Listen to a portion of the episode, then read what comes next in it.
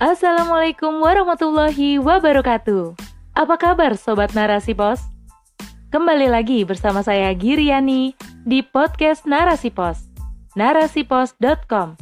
Cerdas dalam literasi media, bijak menangkap peristiwa kunci. Rubrik opini. Peleburan Eijkman dan masa depan vaksin merah putih oleh Ayumela Yulianti SPT. Lembaga Eijkman resmi terintegrasi dengan Badan Riset dan Inovasi Nasional atau BRIN mulai September 2021. Lembaga itu juga kini berganti nama menjadi Pusat Riset Biologi Molekuler atau PRBM Eijkman dari yang sebelumnya Lembaga Biologi Molekuler Eijkman. Peleburan tersebut menuai kontroversi lantaran ada 113 tenaga honorer yang tidak diperpanjang kontraknya atau diberhentikan.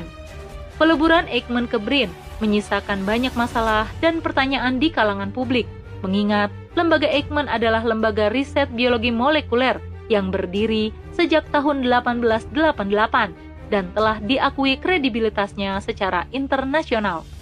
Mengingat pionir lembaga ini pun mendapatkan penghargaan Nobel internasional, artinya lembaga Eijkman adalah lembaga yang sudah teruji kredibilitasnya di lembaga riset internasional, sehingga para peneliti dan hasil penelitiannya pun akan dengan mudah mendapatkan pengakuan dunia. Jadi, sangat disayangkan jika lembaga riset biologi molekuler kelas dunia yang kita miliki harus dilebur masuk ke dalam lembaga yang baru kemarin sore berdiri. Apalagi ketua pengarah lembaga baru ini bukanlah berasal dari kalangan peneliti, namun berasal dari kalangan politisi, yang pasti memiliki banyak pesan politik di dalamnya. Hal yang akan mengurangi bahkan mengeliminasi independensi sebuah lembaga riset dan penelitian. Begitupun dengan penelitinya, di lembaga Eijkman pastilah memiliki standar sebagai peneliti berkelas internasional dengan memiliki kemampuan skill meneliti yang bisa dipertanggungjawabkan.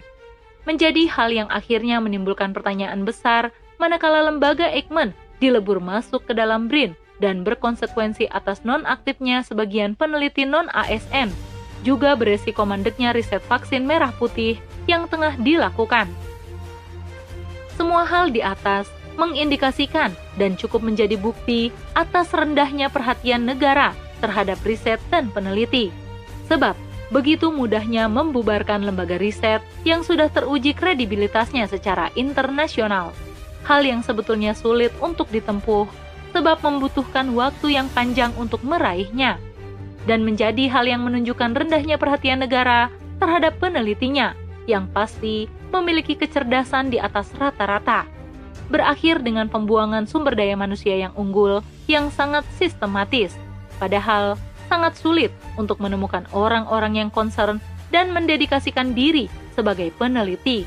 Sebuah profesi mulia yang tidak banyak diminati, sebab memerlukan kecakapan dan intelijensi atau IQ yang tinggi.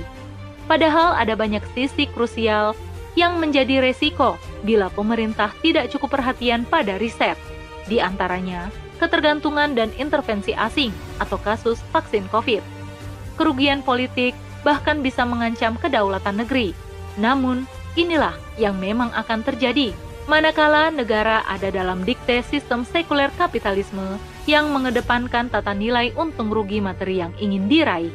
Tak peduli walaupun harus menggadaikan kedaulatan negeri, tak peduli walaupun harus mengorbankan lembaga riset yang sangat dibutuhkan sebagai wasilah menjaga kesehatan dan menemukan berbagai wasilah untuk menghasilkan penawar penyakit dan obat berbagai macam penyakit.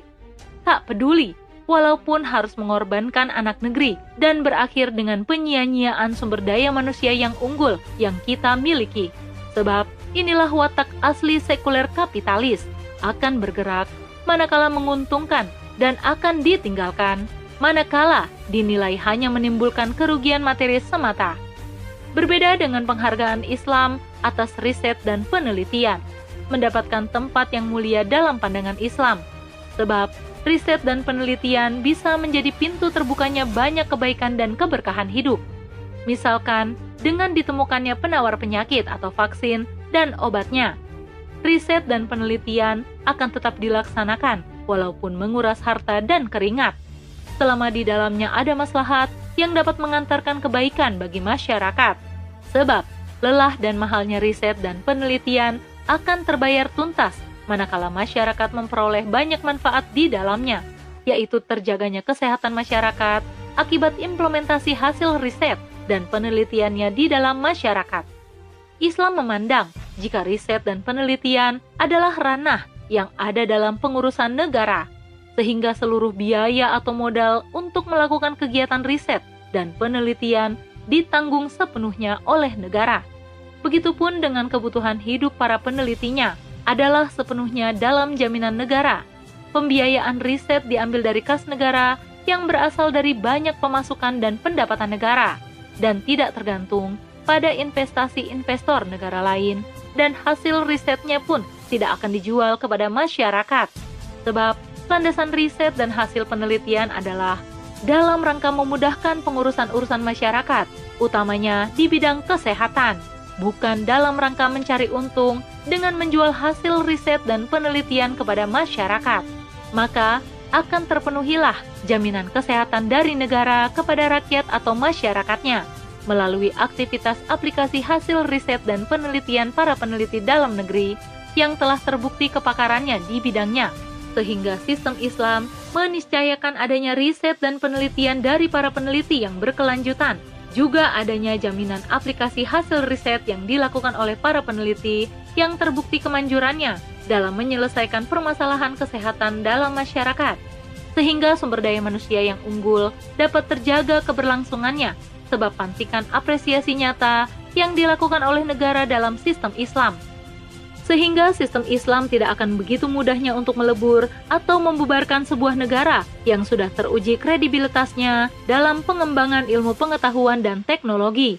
Maka akan disupport agar lebih berkembang lagi dalam rangka memudahkan pengurusan urusan umat atau masyarakat dalam bidang pelayanan kesehatan masyarakat. Sehingga masa depan hasil riset dan penelitian para peneliti tentang vaksin merah putih yang dirintis oleh lembaga Eijkman misalkan, tetap akan menemukan masa depan yang gemilang, sebab perlindungan sistem Islam yang begitu kuat pada hasil riset para penelitinya yang akan diaplikasikan secara gratis dalam kehidupan masyarakat. Wallahu a'lam bishawab.